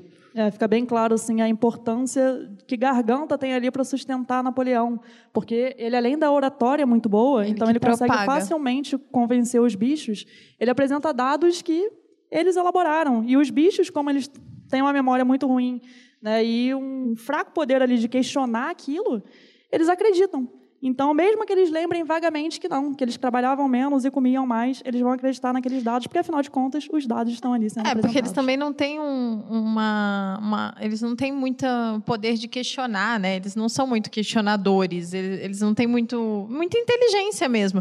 Eu vejo isso paralelo com, com qualquer coisa que as pessoas colocam hoje em dia na internet. A pessoa vai lá e acredita como se aquilo fosse verdade. Ou não tem capacidade de interpretar um texto. Ou não tem capacidade. É, a gente vê muito E- Só e aí eu reproduz o que está volto- sendo dito e não porque consegue falta pensar ali sobre a aquele assunto. inteligência, né? Falta, falta também a escola. E, e você acha que o governo vai dar essa escola para as pessoas? Não. Se a educação é dada em prol do Estado, ela tende a ser usada em prol dos objetivos do Estado. Isso é retratado e, e no o Estado livro. são os políticos. No pô. começo da Revolução, eles faziam um esforço para que os animais começassem a aprendessem a ler. E no final não existia mais esse esforço. É, não tinha mais nenhum seria interesse. ruim para Não eles tinha mais nenhum interesse. que os, que os bichos soubessem ler. Afinal, eles iam questionar. Ué, mas não está escrito isso ali. Teve um podcast que a gente gravou que foi sobre aquela série do Netflix, Como se tornar um tirano. Que também ficou muito bom. O título do nosso podcast ficou Como se tornar um ditador no final. Vocês podem procurar o episódio aqui ouvindo. E me chamou muito a atenção um dos tiranos analisados, que era o, o Gaddafi, Muammar Gaddafi. Pelo seguinte, ele governava a Líbia e ele mudou o sistema de educação. A educação era baseada Ah, num livro é que ele escreveu, o Green Book. Era o livro dele. E além disso, os estudantes não podiam aprender línguas estrangeiras, porque aprender línguas estrangeiras é mais fácil de fugir. É. Eles não aprendiam geografia fora da Líbia, porque para que saber geografia de fora? Porque também fica mais fácil de você fugir. E eles não aprendiam história anterior ao regime, porque para que se recordar de dias tão tristes? E aí você não tem comparação entre o que era antes e o que veio depois. E aí você vê como esse domínio do sistema educacional é importantíssimo. Se vocês perguntarem para mim, Bruno, nos próximos 30 anos, qual dos regimes de governo totalitários que nós temos hoje você acha que irá, irá- irão continuar assim, seguramente? Ah, entre China e Coreia do Norte, por exemplo. Eu acho que é a Coreia do Norte. Pô, mas a China é muito mais forte Porque economicamente. lá não tem internet, né? Exato, só que a China ela é, é aberta entre, entre aspas assim, né? Você tem uma série de limitações, mas as pessoas têm acesso à internet, podem viajar para fora da China, elas veem o que está acontecendo fora, voltam para lá, discutem entre eles, ainda têm acesso a redes sociais. Na Coreia do Norte não tem nada. Não tem nada. As pessoas não têm acesso a nenhuma Não, é informação como de se fora. elas vivessem nos anos 80, dizem, né? A série Até Round menos. Six, que Aham. foi é, sucesso há pouco tempo aqui no Brasil, né? o nome fora do Brasil é Squid Game, ela é uma série feita pela Coreia do Sul. E teve gente contrabandeando a série para a Coreia do Norte. E apesar de muitas pessoas falarem que era uma crítica ao capitalismo, sabe qual foi a pena dada ao contrabandista que levou a série para a Coreia do Norte? A morte, né? A morte. Qual foi a pena dada ao estudante que, assi- que pegou a série, que comprou? Prisão Morte. perpétua. Prisão perpétua. Pri- Prisão perfeita. Não, não sejamos tão radicais. São humanistas, boludinha. Eles são humanistas. Qual Não, foi a eles pena prendem dada? perpétua e depois ninguém sabe. Provavelmente mata Esse foi também. o que comprou. E os outros que só assistiram? Cinco anos de trabalhos forçados. Aí o pessoal foi mais light. Tranquilo. Mas como eles são muito fechados, é mais fácil se perpetuar essa estrutura de poder. Quando é aberto, aí é mais fácil que esse tipo de coisa acabe, porque a informação circulando entre as pessoas pode levar ao fim do regime. No livro, isso não acontece. Mas o que acontece no filme de 1954 que nós vimos? O que acontece no final? Você estava dormindo já nessa hora? Não tava. não tava dormindo, mas eu não sei o que você quer que eu fale, então eu tô confusa. Não.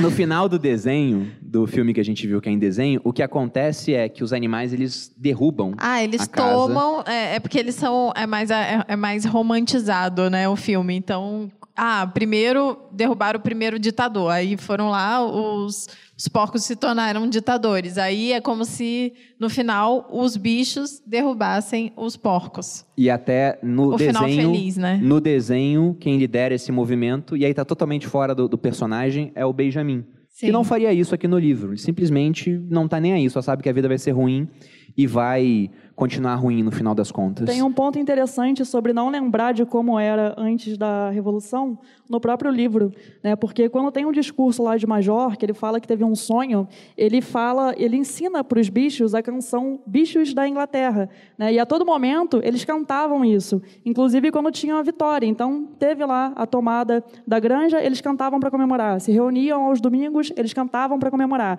E a todo momento eles cantavam isso, até que Napoleão de um dia para a noite, falou que estava proibido cantar a canção Bichos da Inglaterra.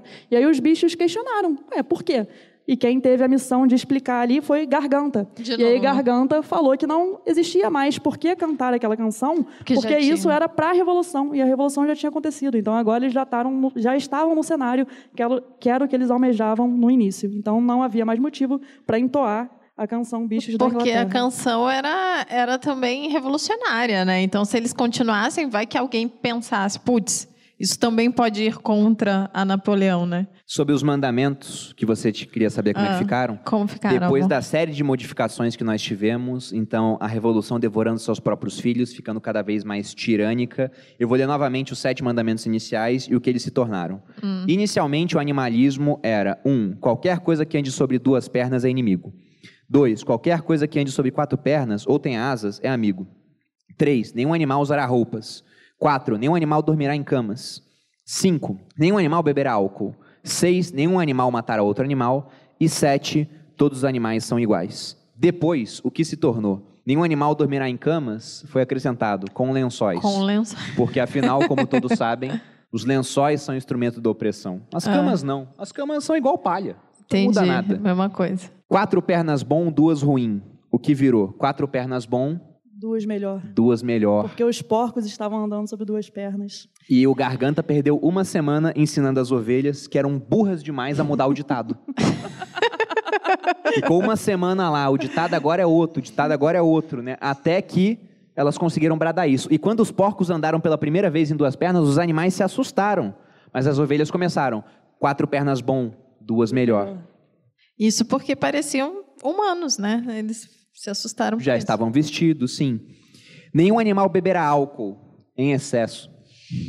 Porque o, o Napoleão era chegado num trago ali, né? Nenhum animal matará outro animal sem motivo. Sem motivo. né? Tendo motivo ali, os contra-revolucionários devem morrer. Tem socialista aqui no Brasil que fala isso. Eu sou contra a pena de morte, exceto quando eu sou a favor, no caso da Revolução. Os caras falam basicamente isso. É, eu vi isso. Eu já vi um vídeo desse. E o meu favorito, todos os animais são iguais, mas alguns são mais iguais que outros. Ai, que horror. Que deixa gente. bem claro ali a utilização do poder, né? De acordo com o que o líder deseja. Aqui então, no Brasil- bem claro aqui no no, Brasil final, quando ele já tinha os filhos, né? Que os filhos ficavam separados. Até falava que se algum animal cruzasse com um porco em uma trilha, tinha que abrir espaço para que o porco passasse. Então ficou claro ali, né? Tinha que preferência. Os porcos eles estavam é, acima, Acima. dos outros animais. E aí o final do livro ele é, é bem emblemático também, porque passaram-se anos, o pessoal foi esquecendo da revolução, né? Alguns animais vivem menos, foram morrendo, outros vivem mais, mas tinham vagas lembranças. E a fazenda em si foi prosperando, a, granja dos bichos prosperou. Só que nenhum animal ficou rico com isso, exceto os porcos e os, Os cães, cachorros. que eram as forças armadas. Só eles prosperaram. Mais ou menos como aconteceu com a União Soviética. Sim. A União Soviética foi uma das economias mais poderosas de sua época, né? Tem até uma piada interessante, porque a União Soviética, ela na corrida espacial esteve em vantagem durante boa parte do tempo contra os americanos. Você tem lá o primeiro cosmonauta, né, o primeiro homem a caminhar no espaço, o Yuri Gagarin, era um russo. Na verdade, não sei se era russo ou se era ucraniano, mas era da União Soviética. E a piada é a seguinte: um jornalista foi mandado para a União Soviética para ver os avanços que eles tinham. Quando ele chegou lá, ele ficou espantado, né? Ele falou: "Vou visitar ali a casa do Yuri Gagarin, vou entrevistar ele então". Aí foi até a casa do Yuri, bateu na porta, e aí quem atendeu foi o filho do Yuri. Ele falou: "Teu pai está em casa?" Ele falou: "Não, meu pai ele está caminhando no espaço. Ele volta daqui a duas horas." Ele falou: "Nossa, que legal, vou sentar aqui para esperar então." E ele disse: E a sua mãe está em casa? Ele falou: Não, minha mãe está na fila do pão. Ela volta daqui a oito horas. Então eles eram avançados a ponto de conseguir mandar um cara para o espaço, mas em coisas banais Era eles eram tremendamente é, atrasados. atrasados em relação a países com mais liberdade de mercado. Tem até uma história que eu contei num podcast que a gente fez, agora não vou me lembrar qual, mas era a história do Boris Yeltsin, que foi o primeiro dirigente da Rússia pós-União Soviética. E lógico que esse cara não, não acendeu do nada. Ele já era um, um, alto membro do partido na época da União Soviética. E a gente estava numa época de uma reaproximação já, havia uma comitiva soviética visitando os Estados Unidos. E o que acontece quando uma autoridade vai visitar um local é que o local se prepara para aquilo, né? Sim. E o Yeltsin sabia disso, porque quando ele ia visitar alguma cidade na Rússia, os dirigentes do partido preparavam tudo para que ele visse só do bom e do melhor naquele local. Então ele não via a verdade, ele via um retrato da verdade. Quando eu era militar, a mesma coisa acontecia. O general vem no quartel, pinta tudo de branco aí, não sei o que, faz a melhor comida da semana para receber o general. O Yeltsin teve uma hora que ele passou por uma cidade do interior dos Estados Unidos. Ele pensou: agora eu vou ver o que é a economia americana. Ele pediu para ir num mercado, um mercado normal. E, e tinha comida, lá, tinha oferta das coisas. Não era só comida, era muita comida numa variedade que ele nunca havia visto. Tem uma foto dele impressionado, assim, abrindo os braços, porque ele falou: caramba, olha o, o tanto de oferta de comida que tem numa cidade mínima Pequena. em termos de tamanho comparada às grandes americanas e onde eu vim de surpresa. Na hora que ele viu isso, ele se deu conta que eles tinham condenado a população soviética a um padrão de vida muito mais baixo do que o de países mais livres. Naquela hora, ele falou: Isso aqui não funciona. Porque ele viu a verdade. Porque não tinha competição, não tinha o livre mercado, não tinha nada. Exatamente. Tudo dependia do, do Estado, no do final Estado, das contas. no final das contas. Mas aqui, o que estava acontecendo no final do livro? Então, a granja prosperou, nenhum animal ficou rico, exceto os porcos e os cães, e ela fazia cada vez mais comércio com o mundo exterior. Naturalmente, isso acontecia. E teve uma hora que os animais da granja, os porcos, resolveram receber uma comitiva de humanos. Aí os humanos vieram para ver como é que era a fazenda. Né? Ficaram né? espantados que, na verdade, os animais estavam trabalhando mais e comendo menos do que o das outras granjas, que não estavam ali, né? entre aspas, livres, dominados ali por animais. E até começar, colocaram a ideia ali de que ia implementar isso nas outras granjas. Sim. Porque se onde os animais estavam livres, teoricamente, eles estavam trabalhando mais e comendo menos, né? Por que não implementar isso nas outras granjas? E aí, nesse momento, é, não tinha mais distinção entre os porcos e, e os, os humanos. humanos. Os porcos eles estavam ali exatamente no mesmo ponto de quando iniciou lá a revolução, quando o senhor Jones ainda estava ali é, em poder da granja. Então eles faziam exatamente a mesma coisa que acontecia antes, se não pior. Porque se os animais pior, estavam comendo menos e trabalhando mais. Segundo os humanos que foram lá. Era pior. Até pior, né? Teve um discurso do senhor Pilkington que ele começa a falar, e é, é muito bom. Esse trecho é, um, é longo, né? Eu não vou Amor, não vai ler o negócio todo. Mas ele fala que é motivo de grande satisfação para ele, e tinha certeza que falava por todos os demais, sentir que o longo período de desconfiança e desentendimento chegara ao fim. Tempo houvera, não que ele ou qualquer dos presentes tivesse pensado dessa maneira, mas tempo houvera em que os respeitáveis proprietários da granja dos bichos haviam sido olhados não diria com hostilidade, mas com uma certa apreensão por seus vizinhos humanos. Ocorreram incidentes desagradáveis e ideias errôneas haviam circulado. Parecer a muitos que a existência de uma granja pertencente a animais e por eles administrada era coisa um tanto fora do comum e poderia vir a causar transtornos à vizinhança.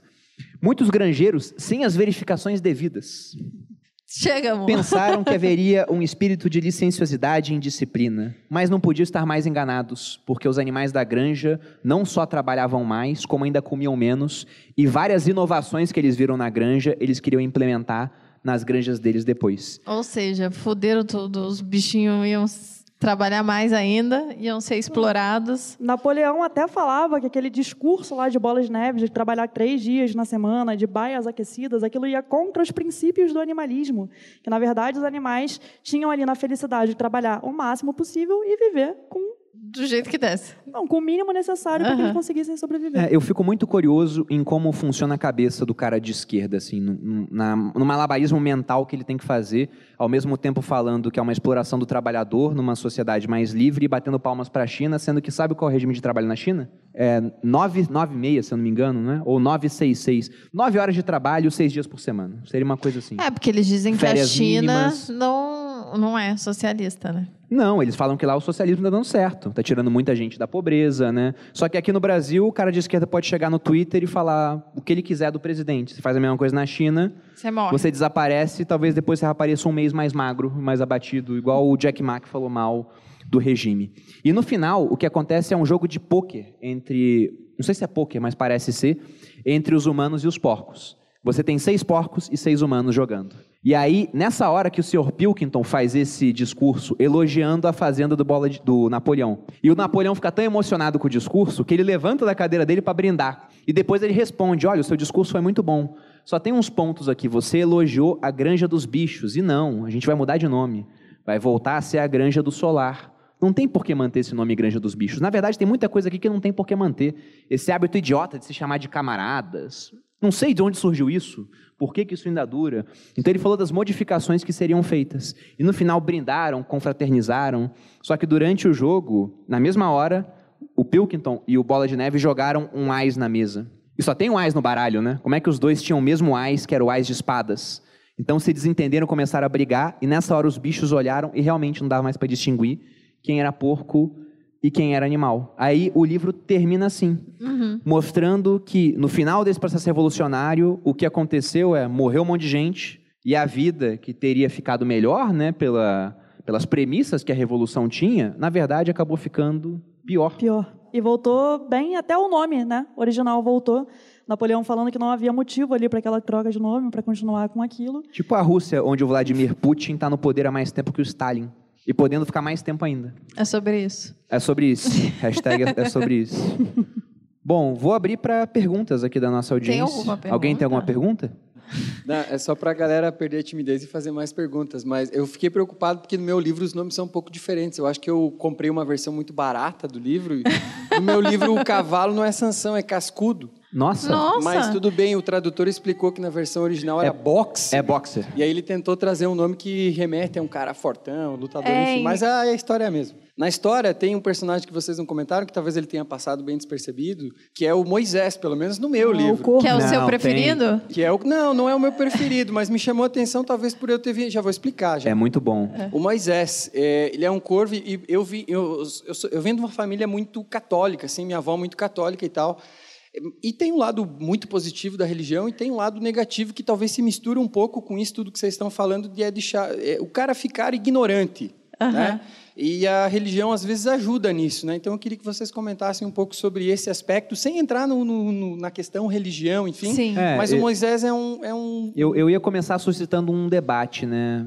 Pra gente saber qual religião tá certa no final. A gente pode discutir isso aqui, sem ter muita Mas é só para não esquecer do corvo. Não, mas esse Basicamente, personagem é O muito ele é bom. muito interessante, porque ele fala lá da montanha de açúcar candy, né? Que seria, na época do Sr. Jones ainda, seria o local perfeito quando os animais morressem e fossem lá para aquele pedaço do céu, que lá era o paraíso. Segundo ele, todos os dias era um domingo. E vários outros Muito benefícios ali. E os porcos, eles não gostavam do Senhor, do, Moisés. do Moisés, porque o Moisés ele falava muito isso, né? E ele não gostava de muito de trabalhar, então ele era algo que acabava atrapalhando. Era um corvo esse? Ele era corvo. corvo. E aí, durante toda a história, ele fica afastado, durante toda a revolução. E aí, no final, quando as coisas já estão pior do que era antes, Moisés volta e Napoleão começa até a dar cerveja para ele, né? Começa até a dar mimos que os outros animais não tinham. Isso aí fica bem claro, porque a situação estava tão ruim que ficou liberado deixar Moisés falar de um lugar é muito bom quando os animais fossem morrer. Inclusive Foi tipo uma porque esperança. a promessa de aposentadoria que os animais tinham, né, não existia. Então eles iam morrer trabalhando e aí depois de morrer poderia existir essa montanha de açúcar cândido. É porque basta pensar, quem ia ficar rico era só o Napoleão ali. Não tinha como um animal, ah, vou, vou empreender aqui e fazer a minha plantação. Não, era tudo coletivo. E uma hora Napoleão ele até fala que a escritura da fazenda está no nome dos porcos. Não está no nome dele, mas é no nome da classe dirigente, é do partido. Então, nesse tipo de estrutura, onde ninguém vai enriquecer, onde os animais levam uma vida miserável. Até no começo da obra, tem uma hora que o Major ele, ele faz um discurso e ele fala justamente isso. Ele diz que a vida deles é curta, miserável e que extremamente trabalhosa, né? Então, nessa vida curta, miserável e extremamente trabalhosa, onde não vai haver apo- aposentadoria, onde não vai haver descanso, a única esperança deles era no pós-vida. Então, no começo, igual aconteceu na União Soviética também, os socialistas eram contra a religião. Eles falavam que a religião era o ópio do povo, né, a opinião do Marx. Só que depois a vida fica tão ruim que se você mostrar para o cara, algum, algumas religiões são mais úteis nesse ponto do que outras. Fala, olha, a sua vida aqui é ruim, mas se for muito ruim, você vai Mais ter um lugar no céu. porque a promessa é melhor, né? Você vai ter a sua montanha de açúcar. Né? E você quer saber, os dirigentes têm dinheiro, mas é mais fácil né, um camelo passar por um buraco de uma agulha do que um rico entrar nos reinos do céu. Então, acaba ficando um discurso muito interessante para manter aquela população com aquele mesmo tipo de comportamento. Pô. Sim. Então, é muito útil. Sem querer entrar em polêmica aqui, mas tem até um pensamento do Sêneca que ele fala que a religião ela sempre foi muito útil para os governantes, quem está no poder. Então, de fato, nesse ponto, a religião é útil. E o Moisés é um personagem que ele aparece muito pouco, mas é uma consideração interessante. E, por coincidência, eu até falei dele hoje no Clube do Livro. Me fizeram uma pergunta sobre religião lá. Alguma consideração final sobre o livro? Eu não, você falou pra caramba. Falei muito? falou demais. Porque eu gosto do livro, fico animado. Fica animado. E você, Pichicha? Ah, eu gosto da frase que tem lá na, no final do livro, né? Aqueles que renunciam à liberdade em troca de promessa de segurança acabarão sem uma nem outra. Tem um autor aí da frase? É o Benjamin Franklin. Benjamin Franklin falou isso. Isso só me lembra a, no podcast de Cuba, como chama a nossa a convidada? Zoe? A Zoe falou, né, que se, se ela preferia a liberdade ou a vida, e ela falou a, a liberdade, porque sem a liberdade não há vida. Não é vida. É, eu fiz esse questionamento para a Zoe. Me marcou demais. E eu concordo com a opinião dela, porque se eu abrir mão da minha vida, lógico que outras pessoas serão afetadas, mas, enfim, eu sou o principal afetado. Agora, se eu abro mão da minha liberdade, eu não sou o principal afetado com isso. Eu sou afetado, lógico, mas eu estou condenando Outras todos os nossos pessoas, filhos sim. e os filhos deles, às vezes, e outras gerações em seguida à escravidão. E apenas para mostrar como a liberdade importa mais do que a vida para muita gente, se não importasse, não tinha um monte de cubanos se arriscando, pegando embarcações Arriscando totalmente a vida para sair de Cuba. é, insuficientes para dar segurança no mar, para tentar chegar numa terra onde terão mais liberdade. Né? Então, um livro extremamente atual. Né? Fica a recomendação de leitura para vocês. E também, para quem quiser ler esse livro, tem um aplicativo chamado Esquilo, que você consegue baixar. Eu, por exemplo, apesar de ser um aplicativo pago, como eu sou cliente da Vivo, eu já tenho automaticamente a assinatura do Esquilo e a Revolução dos Bichos estará lá. Talvez com alguns trechos diferentes, nomes podem ter mudado de acordo com a tradução, mas em essência, a história é a mesma. Eu queria agradecer a nossa audiência né, também a, a, nossa convidada e pedir aí, Priscila, que você divulgue um pouco do seu peixe, vendo as suas redes sociais, onde as pessoas te encontram. Ah, eu que agradeço o convite, uma honra, segunda vez aqui no podcast, nesse Segunda versão... e última, né? nesse versão especial aqui com plateia, muito legal participar. Bom, no primeiro podcast que eu participei, a gente falou sobre leilão, né? Foi Verdade. um debate entre leilão e fundos imobiliários. É, eu sou especialista em leilão de imóvel, em arrematação de leilão de imóvel como uma forma de investimento. Para quem tiver interesse, pode me procurar lá no meu Instagram, Priscila Perini, underline. Você, Bolurinha? E eu, vocês me encontram no Instagram, arroba maluperini. E também nos sócios, no canal dos sócios, ou em todas as plataformas de streaming de áudio também. Dos sócios, toda quinta-feira tem episódio novo. Quando não é ao vivo, sai às seis da manhã. Quando é ao vivo, meio-dia. Exatamente. E vocês me encontram em Bruno Underline Perini no Instagram, no canal do YouTube Você Mais Rico, vídeos todas as segundas e quartas, no podcast Sócios toda quinta, no perfil OnlyFans também, link na descrição, né, para informações sobre economia, enquanto eu tiro a roupa, muito bom, diga-se de passagem. E também no curso Viver de Renda, tá, gente? Vou lembrar aqui do Viver de Renda, em janeiro estaremos abrindo outra turma, a 16ª turma do curso, e novamente eu agradeço aqui a plateia A repleta de alunos do vai, Viver de Renda. a gente vai finalizar com a galera aqui, pra gente fazer um take de todo mundo. Venham. Tchau, gente! é isso? que é pra fazer, mano? É só pra dar É só tchau. mandar tchau, tem que final. Tá confuso. Muito obrigado, até a próxima. Tchau, pessoal. Tchau.